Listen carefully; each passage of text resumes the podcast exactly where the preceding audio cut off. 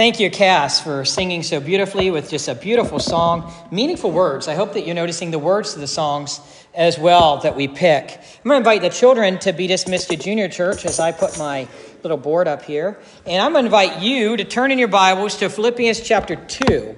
To Philippians chapter 2 as they are dismissed. And I'm going to come back to that here in a moment.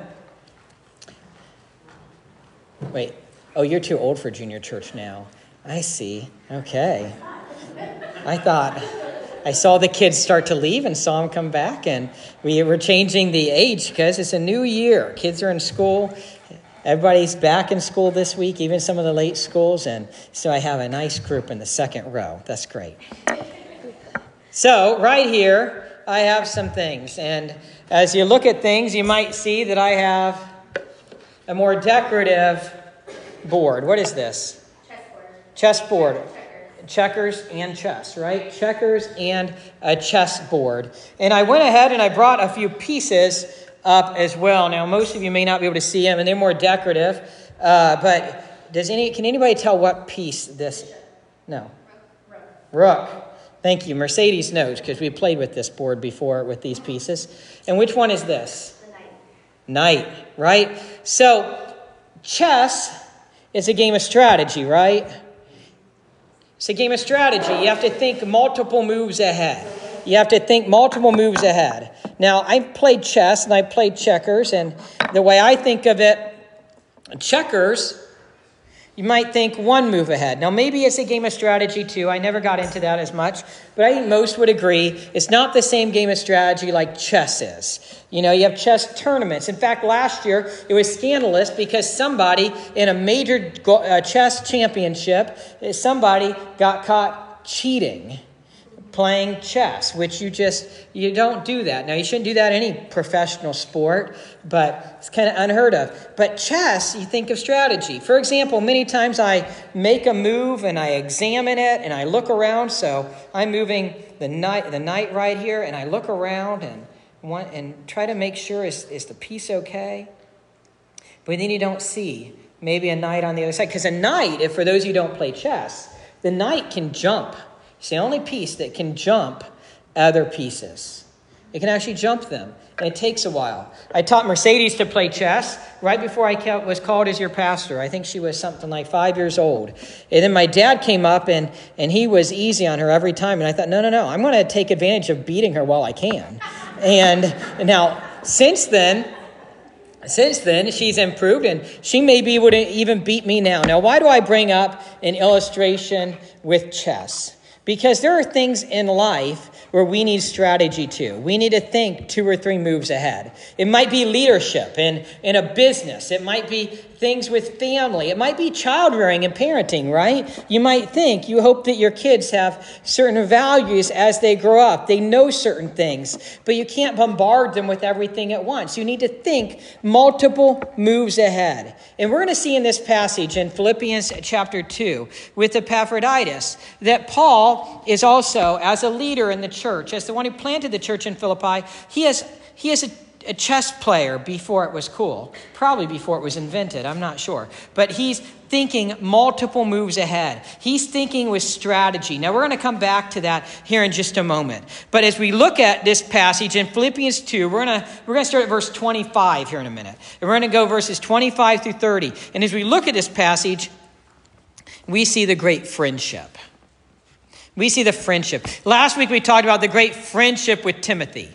And today we talk about the friendship with Epaphroditus. And we think of that hymn. What a friend we have in Jesus. All our sins and griefs to bear. What a privilege to carry everything to God in prayer. Chuck Swindoll shares the words of that old hymn, What a friend we have in Jesus, remind us that Jesus is not just our God, Savior, and King, but also our close personal friend. Right? Jesus is not just our God, Savior, and King, though that is awesome. It, t- think about how amazing it is to have a personal relationship with God Almighty. Jesus is our Savior. He took our place on the cross. He's our King. It's all amazing spiritual truths. But he is also our close personal friend. He is available. Jesus is available to anyone at any time. He exemplifies selfless humility, self sacrificial love, and patience toward people who could never repay his affection. Right? Jesus exemplifies this, these things selfless humility, sacrificial love, patience towards other people. In the body of Christ, we've also been given others who reflect real, tangible ways the immeasurable friendship of Christ. For Paul, Timothy, and Epaphroditus were such friends who exhibited Christ like character. Right? Once we are in Christ, we can reflect Christ. Once we are in Christ, we can look like God. In the Sermon on the Mount, which I'm teaching currently in Sunday school, Jesus says a couple times, You are children of God. When you do these things, you are children of God. That's because when we are in Christ and we are pursuing living the way Jesus calls us to live, we, we reflect Him, we look like Him. And Jesus is our close personal friend. And because Jesus is in us through the power of the Holy Spirit, we can be close personal friends with others. We can have that type of that type of nature. And for Paul, Timothy and Epaphroditus were two people like that. As we look at these verses, my theme is Epaphroditus, another example of self-sacrifice. An example of self-sacrifice. So let's look at this. First, let's put in the context. In Philippians chapter 2, the first four verses, we are wrapping up chapter 2. We are wrapping up at chapter 2. But the first four verses of chapter 2, Paul wrote about unity in self sacrificial behavior. Unity in self sacrificial behavior. In verses 5 through 11, Paul gave the example of Christ. Christ sacrificed himself for us. In verses 12 through 18, Paul wrote about Christian behavior. We are, we are to shine. We are to work out our salvation with fear and trembling, knowing that God is working in us to will and to work according to his good pleasure. We are to forget, give up, give up grumbling and complaining. Then we can shine like light. And then in verses 19 through 24, Paul gave the example of Timothy, and that gives brings us to, to, to right now. The example of Epaphroditus. Now remember, the ultimate example is Jesus. The ultimate example is Jesus. Jesus gave himself up for us. But there are other examples. And you could even think of others today who are self sacrificial, close personal friends. That's what we're called to be as Christians. We're called to be humble, approachable, and teachable. We're called to, we're called to be self sacrificing. We're called to be humble, that people can come to us about things and we don't fly off the handle, we take it. We're loving. So look at verse 25 Epaphroditus, a soldier. In your bulletins, there's a fill in the blank where you can um, have fun trying to fill in blanks in the sermon. And the first two blanks are right here. In verse 25. I've thought it necessary to send to you Epaphroditus, my brother and fellow worker and fellow soldier, and your messenger and minister to my need. You know, one thing I love about this verse, we see several ways the Apostle Paul modifies Epaphroditus. We see several things he says, several attributes, attributes about Epaphroditus. Look at them brother, fellow worker, fellow soldier, and messenger. Paul says that he thought it necessary to send Epaphroditus. It is as if he is thinking out loud. He thought it necessary. He is playing chess, not checkers. He's thinking, what's the best thing to do next to help and benefit the, the church at Philippi? And certainly he's seeking the Lord and he's thinking, the best thing to do is to send Epaphroditus. He's my knight, my rook, my bishop, whatever. He's, he's thinking ahead. And as I just mentioned, he calls him four different things brother. He calls him a brother as well as a fellow worker. Now, now a brother does not mean he is his literal biological brother, but he's using familial language to talk about him. And, and, and, it is the case with all of us too. We are brothers and sisters in Christ, we are family. Your, your biological family might reject you when you commit to Christ. That happens, especially in other places around the world. But we are family as Christians. We are one. We are united. We are brothers and sisters in Christ. And we need to live that way. He calls him a fellow soldier. That doesn't mean that Epaphroditus was putting on a uniform every day as a Roman centurion or anything like that. No, he was a soldier in the faith. He was a soldier in the faith. He lived the Christian faith like a soldier. He was committed and he was a fellow soldier. That means the Apostle Paul is also a soldier in the faith. He is committed to Christ like a soldier. There's a little application for us there. Are we brothers and sisters in Christ? Can we think about um, some of our co laborers in the gospel as uh, fellow labor? Are, are, are you a soldier for Christ? And, and I don't mean in a militant way. No, there is way too much damage by Christians acting militantly, so aggressive, trying to beat people up with words every day, as opposed to being gentle and in demeanor. No, but are you committed to Christ like a soldier? Is committed to their battalion, their troops, their country? Are you committed to Christ as a soldier? He says he's a fellow minister. He ministers to Paul's needs. These modifiers describe Epaphroditus brother, fellow worker, fellow soldier. He's a messenger and he's a minister. Paul's playing chess, as I mentioned, not checkers. He, he's thinking a few moves ahead. He's, he's thinking about sending Epaphroditus. But guess what? He knows. He knows how they will receive him. We see that in verse 29. We're going to see it in a few moments. He already knows. He's thinking ahead. He already knows how they will receive Epaphroditus. He's playing chess. It is possible, maybe probable, that Epaphroditus would be carrying the letter with him. He'd be carrying this letter of Philippians with him when he goes to visit them. Chuck Swindoll shares in his book Laugh Again. He says Epaphroditus had been sent to Rome to minister to Paul. But shortly after arriving, the man became terribly ill. Ultimately, he recovered, but not before a long struggle where he lingered at death's door. I'm going, to come, I'm going to come back to this, but you know, sometimes we think everybody was healed in the New Testament. If they were sick, they were healed. That's not the case. I was talking to somebody two nights ago, and they said, Look, in the scriptures, it seems like in the New Testament, everybody was healed. That is Totally, completely not the case. Epaphroditus lingered at death's door. He was not miraculously healed.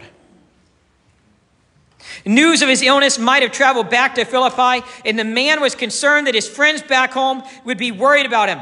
Furthermore, when he returned earlier than expected, some might think he returned as a quitter. So Paul was careful to write strong words in his defense. Paul is saying he wasn't a quitter, he was sick. In Philippians chapter 4, uh, verse 18, Paul references him again. Look at Philippians chapter 4, verse 18. He says, I have received full payment and more. I am well supplied, having received from Epaphroditus the gifts you sent, a fragrant offering, a sacrifice acceptable and pleasing to God. The Philippian church sent gifts to Paul using Epaphroditus to send him. They didn't have PayPal yet, they couldn't send them that way. They didn't have Amazon with same day delivery or what?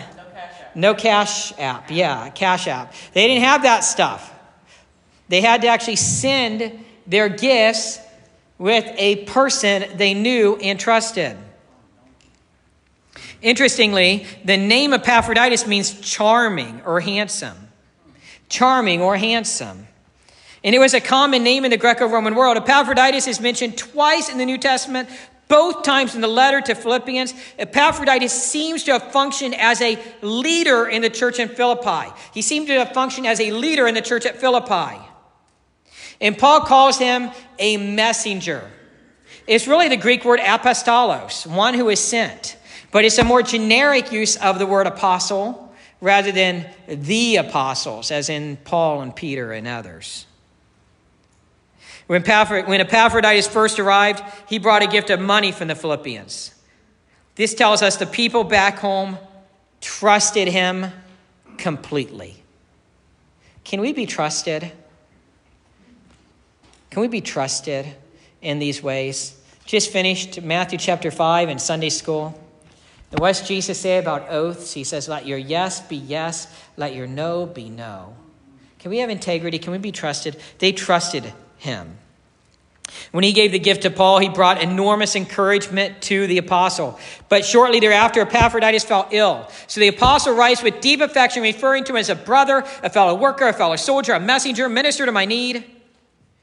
One person writes, I like to call those admirable qualities. Bishop Lightfoot was a guy in the 1800s who wrote, and he says Epaphroditus was one in common sympathy, common work, and common danger and toil and suffering. Common sympathy, common work, and common danger and toil and suffering. He was that type of close personal friend with the Apostle Paul. We'll risk our lives together. That's how common our bond is. The great Roman statesman Cicero said, He indeed who looks into the face of a friend beholds, as it were, a copy of himself. You know, back then it was risky to visit a prisoner. The visitor would be prejudged for visiting the prison, the visitor would be prejudged for visiting the prisoner. It was risky, but Epaphroditus was willing to take that risk to visit Paul. In the early church, there were societies of men and women who called themselves the Parabolani. That is, the riskers or gamblers. They were riskers or gamblers. They ministered to the sick and in prison, and they saw to it that, if at all possible, martyrs and sometimes even enemies would receive an honorable burial. The Christians were different. They made sure we will risk, we will gamble, and make sure martyrs and even enemies received an honorable burial. Thus, in the city of Carthage during the great pestilence of AD 252, Cyprian, the bishop, showed remarkable courage. In sacrificing fidelity to his flock in love for his enemies, he took upon himself, get this, he took upon himself the care of the sick, and he bade his congregation to nurse them and bury the dead.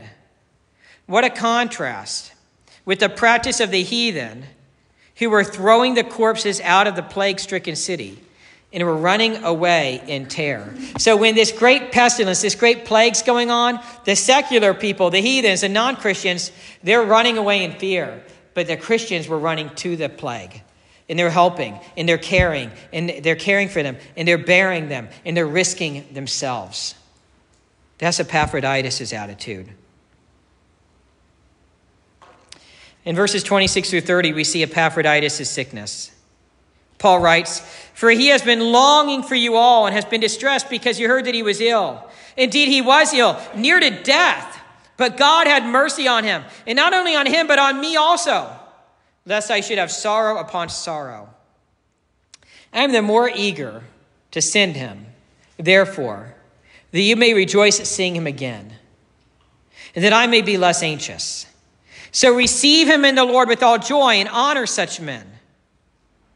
For he nearly died for the work of Christ, risking his life to complete what was lacking in your service to me.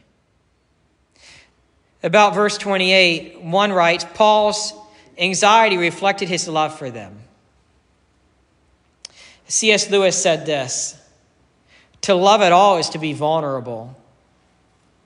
Love anything, and your heart will be wrung and possibly broken. You ever think about that? To love at all is to be vulnerable. Love anything, love anyone, and your heart will be wrung and possibly broken. Through sickness, through illness, through death, through trials, maybe through hurtful words. That's to love. Paul says that he has been longing for them. Epaphroditus has been longing for them. We learned that he was ill. We learned that he is distressed because he heard that they knew he was ill. They knew he was sick, and that caused him, him, him, him distress. Now, one thing that's possible here is that it's likely that when Epaphroditus went to visit Paul, he went from Philippi to visit Paul, and he brought gifts. And so they sent two or maybe three or maybe a group with him. And they all traveled together. And during that trip, Epaphroditus got sick, and he got very, very, very sick. But he made it to the Apostle Paul. But those that he traveled with went back to the church at Philippi and told them that Epaphroditus made it to Paul, but he's very, very sick. And that's likely how they knew Epaphroditus was sick. In verse 27, it gives more detail about his illness. His sickness was near death. But look what it says God spared him. God did not heal him dramatically, but God spared him. This man risked it all for the sake of his call to the service of Christ. He risked it all for the sake of his call to the service of Christ. Chuck Swindoll asks Are you willing to join the ranks of Epaphroditus? Truth is, every time you minister to someone in need, you risk something. Every time, every time, you risk being taken advantage of.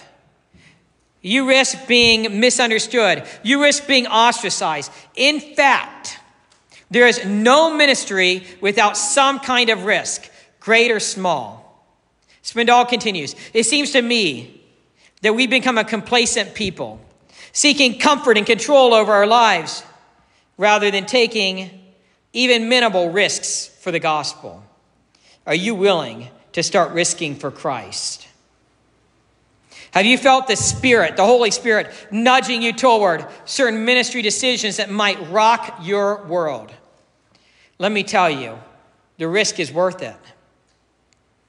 How do you respond to an Epaphroditus in your life? You hold that person in high regard. That's what Paul says to do. You don't scold him. You don't despise her. You don't say, Why are you wasting your time and risking everything for this? Think about your future. But that is what many people will do. They'll say, Why are you putting yourself in danger? Why are you risking? You don't have to give that much. God doesn't want you to go all out. I have news for you. He, he does. Go look at Luke 9 23 later. Look at Philippians 4, starting at verse 10. He does. He wants you to go all out. But people will say that. No, don't do that. Don't waste your life. You know what? It's not your life, it's God's life. And you're wasting your life if you don't if you don't put God first. If you don't sacrifice for his kingdom. Swindoll considers, continues. You don't say, Why are you wasting your time and risking everything for this? Think about your future. Instead, you lend your prayers, you lend your support, you lend your encouragement. Of course, when you do that, you step into the order of Epaphroditus yourself. Because inevitably, somebody will say to you, You're a fool to waste your time on somebody as reckless as that. That's what people will do. I'm not going to support that missionary taking his family to Tehran. I'm not going to support that missionary risking it all like that. That's a persecuted area. Do you realize that when we are spared, we are spared because of God? When we are spared, we are spared because of God. Uh, Paul says, God spared him. God spared him. We think that when we hold our life with a closed fist and we are exalting our own safety, we're, we're, we're, protecting our kids by, by not stepping outside of our comfort zone to serve Christ. We're not protecting them if we withhold them from ministry.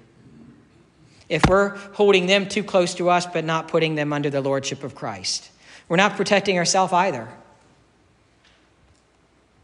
But our lives are in the Lord's hands. And whether we live or die every single day is in the Lord's hands. It's not in your hand, it's not in my hand, it's in the Lord's hands.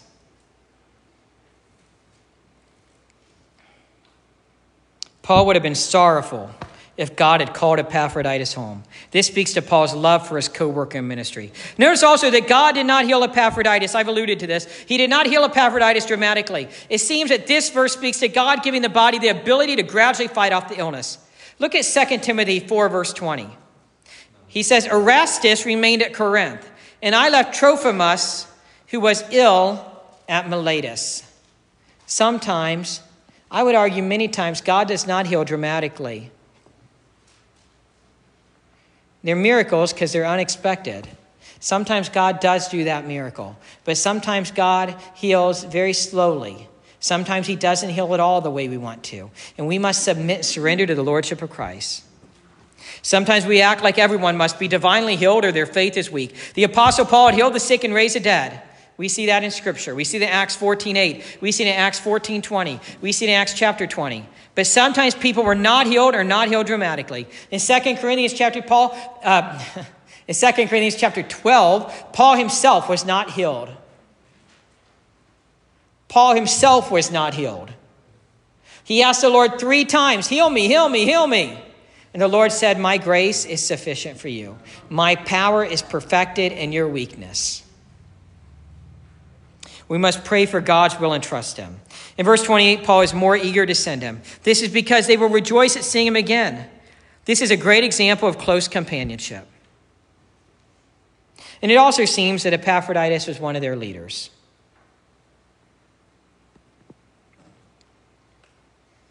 In verse 28, they are exhorted to receive him.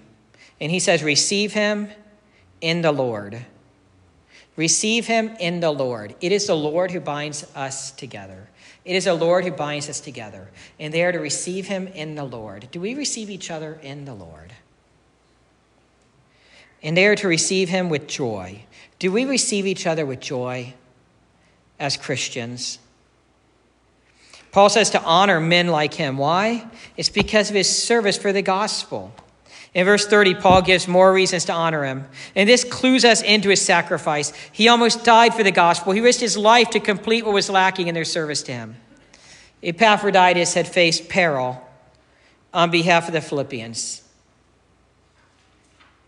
The Philippians desired to send gifts to support Paul, but had not been able to do so until Epaphroditus made it possible. Epaphroditus risked peril by making it possible to send those gifts to the Apostle Paul. Swindoll writes This reminds me of the six year old girl who became deathly ill with a dreaded disease.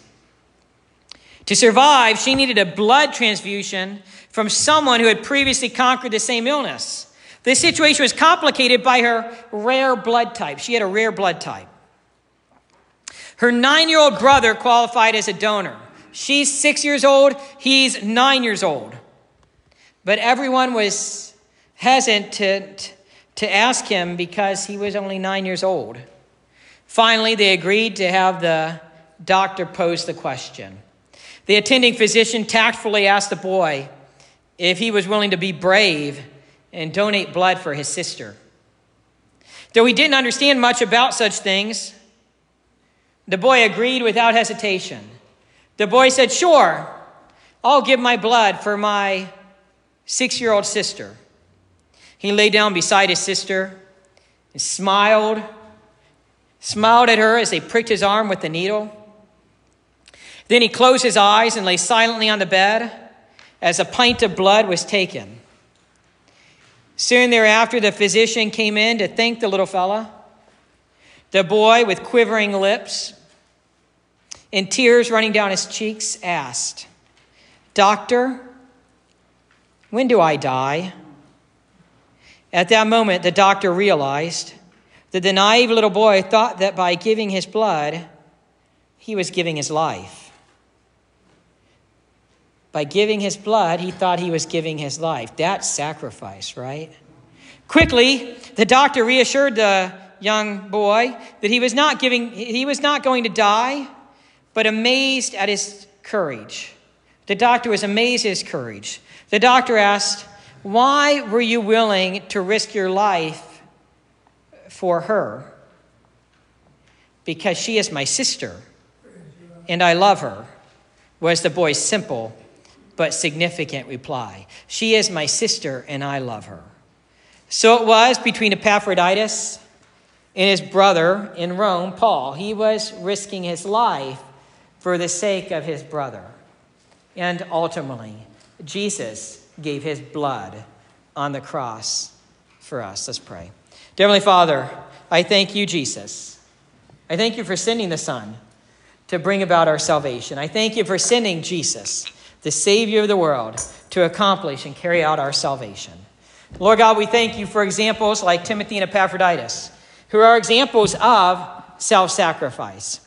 Lord God, I pray that you would help us to sacrifice for one another, to remember that we are one in the Holy Spirit, that we are one in the bond of love, as that hymn says. We are brothers and sisters in Christ. Lord God, as we leave this place, may we be reminded that we are leaving the mission field when we exit that door. We are living the, leaving the mission field. We are missionaries every single place we go. We cannot live the Christian life except by you. May we walk with you. May we walk with you as our Lord and Savior. I pray this all in Jesus' name. Amen.